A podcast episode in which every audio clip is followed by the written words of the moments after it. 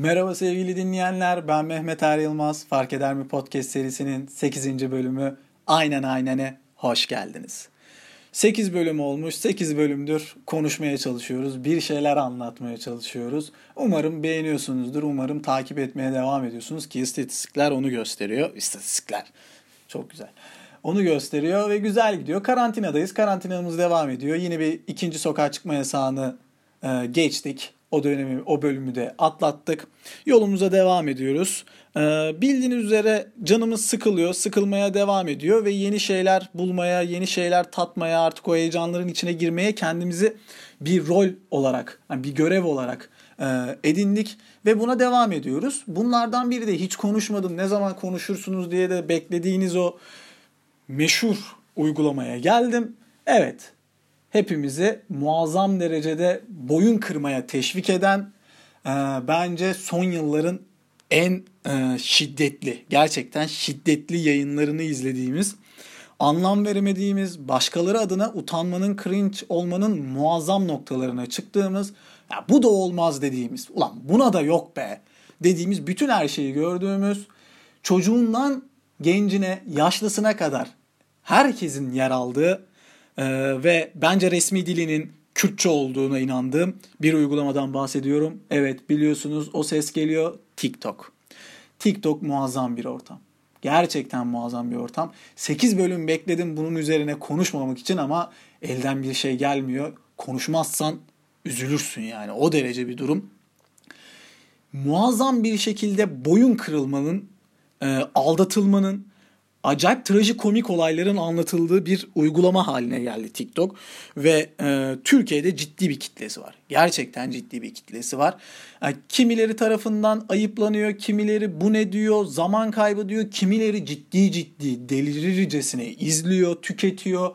İçerik üretenlerinin milyon takipçileri olmuş durumda ve hani zamanında Vine döneminde meşhur olanların Instagram, YouTube gibi mecralarda fenomen o haline gelmeleri TikTok'ta da aynısını yaşatacak. TikTok'ta bir dönem bitecek ve orada meşhur olanlar yeni mecralara tekrardan geçip kendilerini daha da ünlü hale getirecekler. Ee, yani günümüzde ana akım medyanın ünlüleri mi yoksa internet dünyasının ünlüleri mi? Tabii ki de internet dünyasının ünlüleri. Onlar daha çok tanınıyor. Yani e, Jimmy Lee Boy'u kim hatırlıyor ki artık yani? Ünlü, ünlülüğü mü kalmış? ya da daha doğru düzgün söylersek Özcan Deniz evet Özcan Deniz hala ünlü ama şu an Özcan Deniz'in mi etkisi var yoksa işte TikTok fenomeni boyun kıran Blue Bande ile oynayan ablamın abimin mi daha çok etkisi var bir tartışılır. Böyle de bir durum var. Yani TikTok'a hala telefonumla indirmemiştim. İndirmedim de.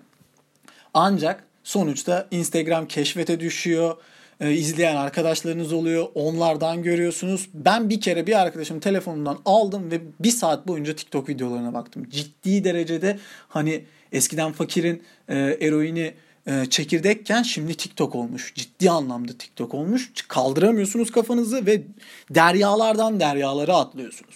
Muazzam şeyler var yani. Aldatma sahneleri görebiliyorsunuz. Yeşilçam sahneleri görebiliyorsunuz. İnanılmaz dans figürleri, inanılmaz müzikler ve benim nedense denk geldim ya böyle mi değil midir bilemem ama bence resmi dili Kürtçe. Hani geç bunu. Her yerde Kürtçe müzikler var. Muazzam derecede patlayan parçalar var ve herkes onlara video çekiyor. Muazzam bir reaksiyon alınıyor. Herhalde hani Kürtlerin bunca yıldır yapamadığını TikTok yapabilecek. Hani kendini kabullendirme böyle bir şey olabilir. Onun dışında ki hani hepiniz biliyorsunuz bundan birkaç ay öncesine kadar her yerde Blbende çalıyordu yani. Ki Blbende gibi bir kelime de Kürtçe'de hani ben bugüne kadar duymadım. Hani Blind evet e, yüksek anlamında ama bende diye bir şey ben hiç duymadım. Herhalde orada Bejne'den bahsediyordur hani uzun boylum anlamında. Çünkü şarkının devamına baktığınızda öyle ki orada da o karışıklığın olmasının nedeni ben niye böyle bir kamusal spot veriyorum ki? Sana hani millet biliyor işte. Hani öyle bir durum var TikTok'ta ve herkes ciddi ciddi izliyor. Hatta tartışmalar var yani bizim kendi e, iş ortamındaki arkadaşlarla da konuşuruz. TikTok çekelim mi çekmeyelim mi? Ben o duruma girmem. Hani girsem mi girmesem mi diye hiçbir tereddüdüm yok. Ben girmem o şeye çünkü gerçekten bugün vezirsin yarın rezillik olarak karşına çıkabilir. Ya da bugün rezilsin yarın vezir. Ben bu kumarı oynamak istemiyorum yani. Ama oynayanlar şu an rezillikleriyle de ya da vezirlikleriyle çok da güzel e, kazançlarını alıyorlardır herhalde. E, ancak hani o videolar, o kısa videolar ya da şarkılarla işte eğlendirme, eğlendirici düstura girmek, karantinada daha da artmış zaten oraya atılan içerikler ve oradaki izlenme sayıları, takipçi sayıları. Çünkü insanlar delirdi. İnsanlar eğlenmek istiyor. Orası da iyi bir kaynak olarak geliyor ve TikTok bunu şu an sağlıyor. Hani izlemiyorum ya ben diyenleri bilemem. Ama muazzam bir derecede TikTok'un etki alanı artmış durumda yani. Hala şu an tabi Cevahir'in önünde video çekilmiyor. O bir sıkıntı yaratmış olabilir TikTok gençleri üzerinde ama onu da atlatacaklar. Aşacaksınız abi. Rahat olun bence. Bugünkü konularımıza geldiğimizde hani ben TikTok'u direkt geçiş muhabbeti olsun hem de üzerimden atayım söylemek istediklerimi dedim. Ee, bugün e, bu aynen aynen kelimesine ben takıldım. Çünkü son birkaç gündür bayağı duymaya başladım ve ulan dedim aslında buna tilt olan da çok, buna acayip derecede kullanan da çok. Yani aslında aynen aynen kelimesi hani ikilemi şey gibi duruyor biraz hani kullanım şekline göre samimiyet ya da iticiliğin dozajını arttırabiliyor. Mesela siz muazzam derecede önemli bir şey anlatıyorsunuzdur. Hani 2-3 dakikalık bir hikaye anlattınız karşı tarafındakine ya da 10 sayfalık bir mesaj yazdınız. karşı taraftan şöyle bir şey gelirse sıkıntı. Aynen. Aynen. Aynen kanka. Yani ağzının ortasına 45 numara postalla vurasın gelir. Yemin ederim bak. Yani sümü gibi yere yapıştırırsın. Haberi olmaz. Bu işte insana ciddi derecede itici gelir. Çünkü siz bir şey paylaşıyorsunuz ve o paylaşımınızın karşısında hani ulan ben bunu sana anlatıyorsam senin düşünce ve yorumunu da merak ediyorum. Aynen aynen niye söylüyorsun yani? Yazarım ben Google Translate'e. Türkçeden Türkçe aynen aynen dinle abi. Ben anlatayım o da aynen aynen dinlesin yani. Bundan başka neyin var ki senin? Sen resmen Google sesli komut gibisin yani. Aynen aynen aynen. Yani sana anlatmama gerek yok. Ya da bir arkadaşlık bir ilişki kurmamıza gerek yok o zaman kanka.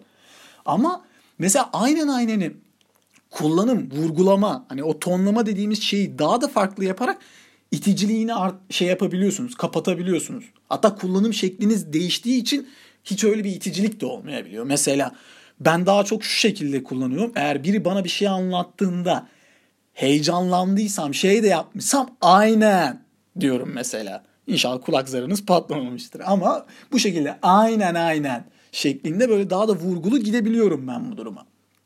Bu mesela o anlattığı şeyi daha da bir şevklendiriyor. Bu aradaki trik noktadır mesela iletişimde. Ancak sen onu sadece normal bir tonda aynen aynen dersen sıçtın kanka yani geçmiş olsun. Bundan sonra sı için pek de ne sen anlatıcı olarak bir şey anlat ne de karşı taraftaki de bir şey birileri ona bir şey anlatmasını beklesin yani. Ama böyle de bir sıkıntı var. Mesela aynen aynen yani gençler arasında çok şeydi küfür halinde de kullanılabiliyor yani. Bir şey anlattın tasvip de etmiyorsun. Hani lafını da geçeceksin aynen AMK diyebiliyorsun yani. Küfürü kullanmayalım şimdi biz burada. Ama o şekilde de kullanılıyor. Öyle bir durumda da ne oluyor? Psikolojinizi de işte sizin anlatma isteğinizi de derdinizi tasanızı da böyle ya başlarım ne anlatıyorum ben bu lavuğa diyesiniz geliyor. E tabi böyle bir durum olunca da şimdi e, insanlar etrafında hani anlatacağı şeylerin kimlere anlatması gerektiği de önemli. Hatta bu şeye de geliyor yani konudan başka bir konuya geçmiş olacağım ama mesela etrafınızdaki olması gereken insanların da önemini ortaya çıkarıyor. Yani karşındaki aynen aynen diyor. Geç abi iletişim kuramıyor yani senle. Peki yani etrafında nasıl insanlar olmalı ki böyle durumlara düşmeyesin? Bununla ilgili benim düşünceme göre etrafınızda belli başlı kriterlere sahip insanların olması gerekiyor. Bunlar nedir? Mesela ilham veren bir insanın muhakkak etrafınızda olması gerekiyor. İş ortamınızda ya da yakın çevrenizde. Birinden ilham alabiliyorsanız muazzam derecede iyisiniz. Çünkü yaptığınız işe, ilişkilerinize, hayata bakış açınıza dair ilham veren birinin olması gerekiyor. Bu bence iş ortamında daha da çok önemli. Çünkü hep tek düze spontane ilerlediğinizde artık yaptığınız işteki kalite düş yani artmıyor düşmeye başlıyor aksine. Bunun için de birilerinin size ilham vermesi gerekiyor. Kimden neyi ne zaman alacağınızı da bilemezsiniz. Böyle de bir durum var ama birinin hep ilham verici durumlara geçtiğini gördüğünüzde onu yanınızdan ayırmayın. Gerçekten bir gün sizi de kurtarabilir, bir gün sizi vezir de yapabilir yani o vereceği ilhamla birlikte. Bir de hani etrafınıza motive eden birinin de olması gerekiyor. Hani sonuçta her gününüz muazzam derecede mutlu mesut bir şekilde geçmiyor. Bazen diplere düştüğünüz iş ortamında, ilişkilerinizde anlar olabiliyor. O anlarda size birilerinin motive edici konuşmalar yapması, motivasyonunuzu yükseltmesi gerekiyor. Dipleri zaten görmeyi, öyle yaşamayı acayip derecede seviyoruz. Böyle birinin olması sizin hayatınıza artı bir değer katabilir. Ee, açık fikirli de olan insanları yanınızda bulundurmanız gerekiyor. Yani siz bir şeyleri anlattığınızda bazı durumlara, projelere ya da e, girdiğiniz ortamlarda açık fikirli insanların olması gerekiyor. Sizi anlaması gerekiyor. Sizin söyleyeceğiniz şeylerden alınmayıp onların üzerine bir şeyler üretebiliyor olması gerekiyor. Ve tutkulu insanlara da ihtiyacınız var bunun yanı sıra. Hani yaptığı mesela iş ortamındasınız ve yaptığınız iş, işe dair bir tutkusu yoksa bir insanın sizin de hani o işe karşı düşüncenizi, tavrınızı değiştirebiliyor ve sizi aşağıya çekebiliyor. Mesela tutkulu insanları yanında bulunduran insanların hep başarılı olduğunu görmüşsünüz. Bir işe aşık olmanız gerekiyor. Yaptığınız şeylerde zevki alamıyorsanız ve bu bu zevki alacak insanları da bulundurmuyorsanız geçmiş olsun. Yani ciddi anlamda geçmiş olsun. Ee, çalışkan insanlara da tabii ihtiyacınız vardır. Hani abi kim çalışacak? Çalışmayan insan varsa ne yapacaksınız yani? Etrafınızda bir mesela bir yerden bir yere giderken bile ya da bir işi yaparken bile sizden başka birilerinin daha ona ortak oluyor olması ciddi anlamda sizi bu diğer saydığım şeylerin içerisine de sürükleyebiliyor ve başarının bir kilit noktası da bu oluyor. Çalışmayana ekmek yok yani. Yok öyle bir durum. Evet sonuncusu hani benim e, bu konuyla ilgili pek net bir düşüncem var aslında. Hani minnettar olan insanları yanınızda bulundurun ama bu minnettarlık, minnet eyleme duygusu başka açılardan değerlendirmeli yani. Yani kula minnet eylemem rızkımı veren hüdadır sonuçta.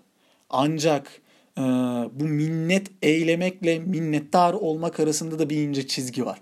Size bir şeyler açanların, size yardımcı olan insanların, sizin e, bir noktaya gelmenizde ya da bir şeyler yaşamanızda biraz olsun e, çorbada tuzu olanlara minnettarlık minnet göstergenizi gö- yani göstermeniz gerekiyor onların. Sevginizle, saygınızla hani e, bir şekilde onları mutlu tebessüm ettirecek hareketlerde bulunmanız gerekiyor. Buradaki minnettarlık bu. Etrafınızda da böyle insanları bulundurmanız gerekiyor. Ama diğer türlü minnet eyleme duygusunu arşa çıkaran, çıkaranlardan da uzak durun. Ben bunu hiç sevmiyorum yani. Çünkü ne yapıyorsanız sonuç olarak sizin kendi tercih ve seçimlerinizle oluyor.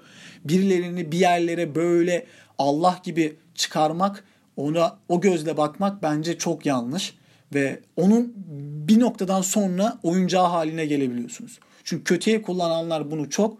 Bunun için çizginiz net olsun ama minnet etme duygusunu e, vereceğiniz size sağlanan imkanlarla, verilen sevgi saygıyla aynı şekilde de göstermeniz gerekiyor. Böyle insanlara da sahip olmanız gerekiyor. Sınırı bilsin. Ancak o sınır içerisinde de size gerçekten hani çünkü insan şunu her zaman düşüyor, düşünür. Ben bir şeyler yaptıysam birileri için hani bunu siz kendi isteğinizle yapıyorsunuzdur zaten. Hani birilerinden çıkar rant elde etmek için yapıyorsanız zaten geçmiş olsun. Yani öyle insanlardan olmayın bence. Ancak hani bunu sırf istediğiniz için yaptığınızda ve karşı tarafın hani mutlu olduğunu gördüğünüzde ya da yardımcı olduğunu gösterdiğinizde karşı taraftan hani bir şey beklemeseniz bile bir tebessüm ettirecek hareket, bir sevgi, saygı görmek istiyor insan. Bu insanoğlunun doğasında var. Hani bunu beklemeyin. Üzülürsünüz bazı anlarda ama bazen de sizi gerçekten beklemediğiniz için gördüğünüzde de çok mutlu eden durumlardır. Hayatın aslında bu noktalarda e, gezindiğine inanan bir insanım ben. Onun dışında dediğimiz gibi hani bu tarz insanları yanınızda bulundurursanız kendinizi daha iyi hissedebilirsiniz ve daha iyi noktalara çıkarabilirsiniz. Bunun dışında da bir noktaya çok ben değinmek istiyorum. Hani bu konuların dışında karantina döneminde çokça denk geldiğim artık insanların sıklıkla bunu belirtmesinden dolayı gına gelen aslında öncesinde sonrasında da yine olan bir şey ve bence daha da devam edecek. Bu şikayet etme durumu var bir. Yani gerçekten şikayet etmeyi bırakmalıyız. Çünkü şikayet etmek, habire şikayet, habire şikayet yani çözüme değil problemi daha da sürüklüyor insanları. Ve hani enerjinizi de neye harcamış oluyorsunuz biliyor musunuz? Hani problemi tekrar tekrar anlatmaya. Ve tekrar tekrar anlatınca şöyle bir durum da var aslında. Hani problemi tekrar tekrar anlatıyorsunuz. Sempati toplamaya çalışanlar var bu durumda. Gerçekten hani bak gene böyle bak gene hani yeter be yeter. Hani bu şekilde bir şeyleri anlatıyorsunuz. Siz oraları doldurun yani. Ailenizde olur, iş ortamınızda olur, yakın çevrenizde olur. Hep birileri bir problemleri ısıtıp ısıtıp önünüze getiriyor. Bu bazen böyle sempati de toplatıyor. Yani unutmuş herkes. Tekrardan bunu söylediğinizde sempati toplamaya çalışılıyor. Ancak bu enerjinizi boşa harcamanıza getirir gerçekten. Size bir çözüm, bir kazanç sağlamaz fazladan. Sizin burada yapmanız gereken enerjinizi çözmeye ayırmak. Eğer gerçekten probleme değil de çözüme dayalı işlerin içerisinde kendinizi bulundurursanız bu size kazanç sağlayacaktır. Onun için hem karantinada hem de sonrasında gerçekten psikolojik olarak kendimizi iyi hissedebilmemiz için enerjimizi böyle problemlere değil de çözümlere odaklamamız, harcamamız gerekiyor ve şikayet etmeyi bırakmalıyız. Yani şikayet etmeyi bıraktığımız gün gerçekten çözümlere odaklandığımız gün bizim kazançlarımızı elde ettiğimizi göreceksiniz. Bugünlük podcast'imiz burada son bulacak. Ben Mehmet Ayrılmaz. Fark Eder mi Podcast serisinin dile kolay 8. bölümünü kaydettik ve yayınlıyoruz. Ee, kendinize çok iyi bakın. Ee, iyi dinlemeler diliyorum. Güle güle.